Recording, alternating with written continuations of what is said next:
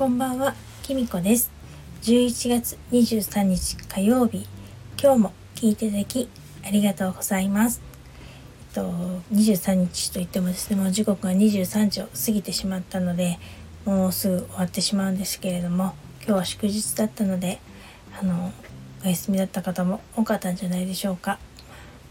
私、先週金曜日頃池袋とかに出かけたんですけれどももうだいぶ人手も出ていてあの本当コロナ前と違うのはマスクしてるかしてないかぐらいな感じのぐらい人通りがね人がすごくたくさんいたので今日もきっとかなり人手は多かったんじゃないですかね。なんか高速道路も混んだっていうニュースも聞いたのであのだんだんみんな出かけ始めたんだなぁなんて思いました私も来月やっと実家の方に帰れそうなのであの今からすごく楽しみにしていますえっと今日23日祝日だったんですけれども実は我が家では昨日がですね夫の誕生日だったんですねえっと50歳になったんですけれどもちょうどその50歳の記念ということで今日のサムネイルにあるお財布をですね子供たちと折半してあのプレゼントしました。えっといつもね黒いお財布を使ってるんですけれども、まあ、たまにはネイビーもいいんじゃないかということでこれを選んだんですがあのねちょうど現物を見ないで楽天の方で注文したのであのイメージはもうちょっと濃いめのネイビーをイメージしてたんですけれども案外明るめの色で、うん、あの気に入ってくれるかなって心配だったんですけれどもあの喜んでくれたみたいです。とは言ってもですねあのあからさまにありがとうとお喜びするわけではなく基本ツンデレな人なのであの子供たちがですね「パパおめでとう」って言ってもですねあのうん、うん、みたいな感じで あのさほどねあの表情に出さないってそういう時だけね出さない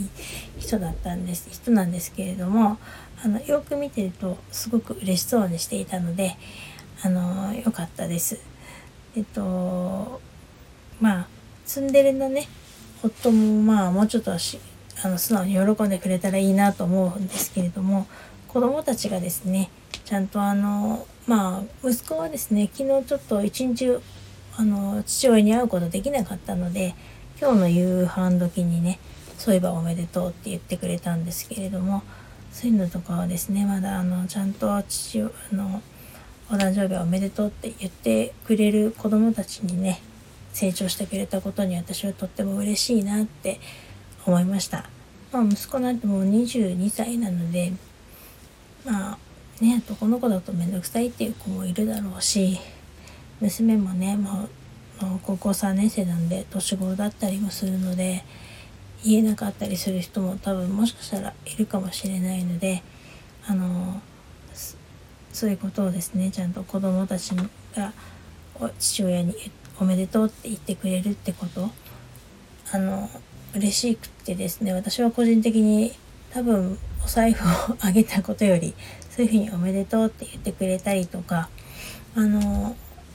娘がですねバイトの日をあのあの本当は22日バイトだったんですけれども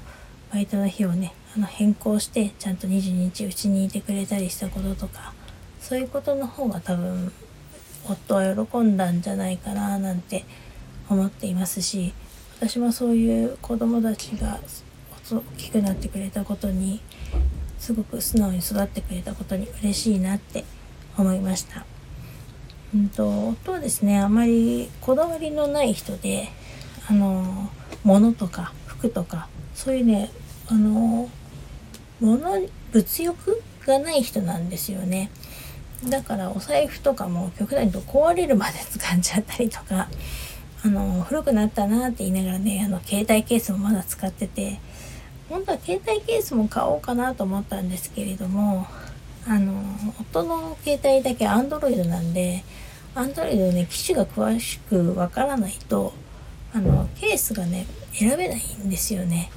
そういう感じでちょっとサプライズにならないと思ってちょっと携帯ケースはやめたんですけれどもあのほんと壊れるまで使っちゃうタイプなんですよね。服とかもあのずっと同じの着てたりとか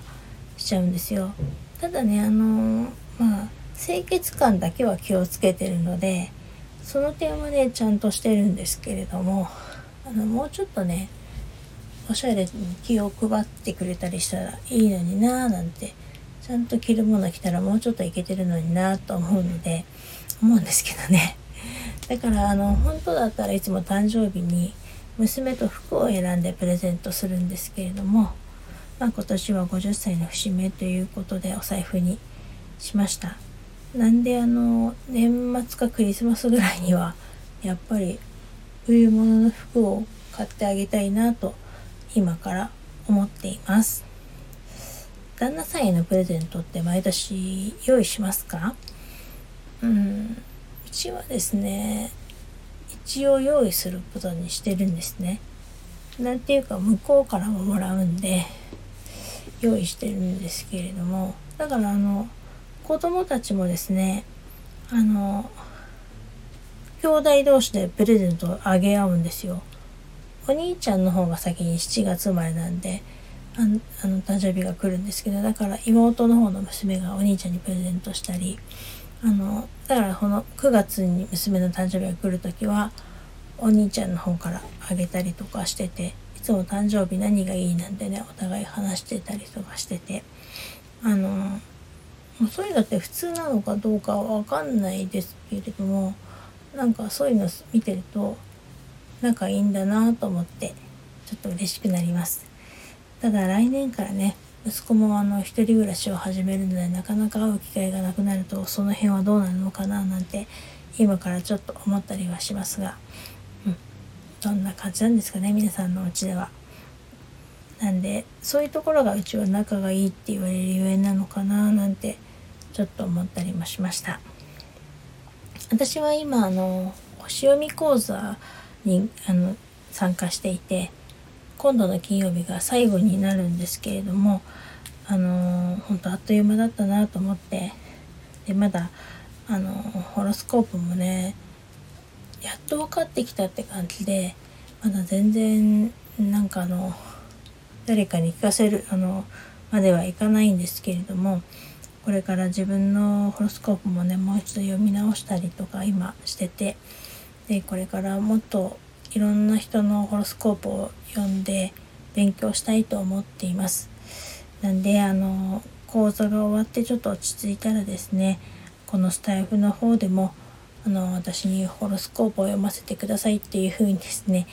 皆さんにお願いすることがあると思うんですけれどもその時はですね是非あのご協力いただけると嬉しいです。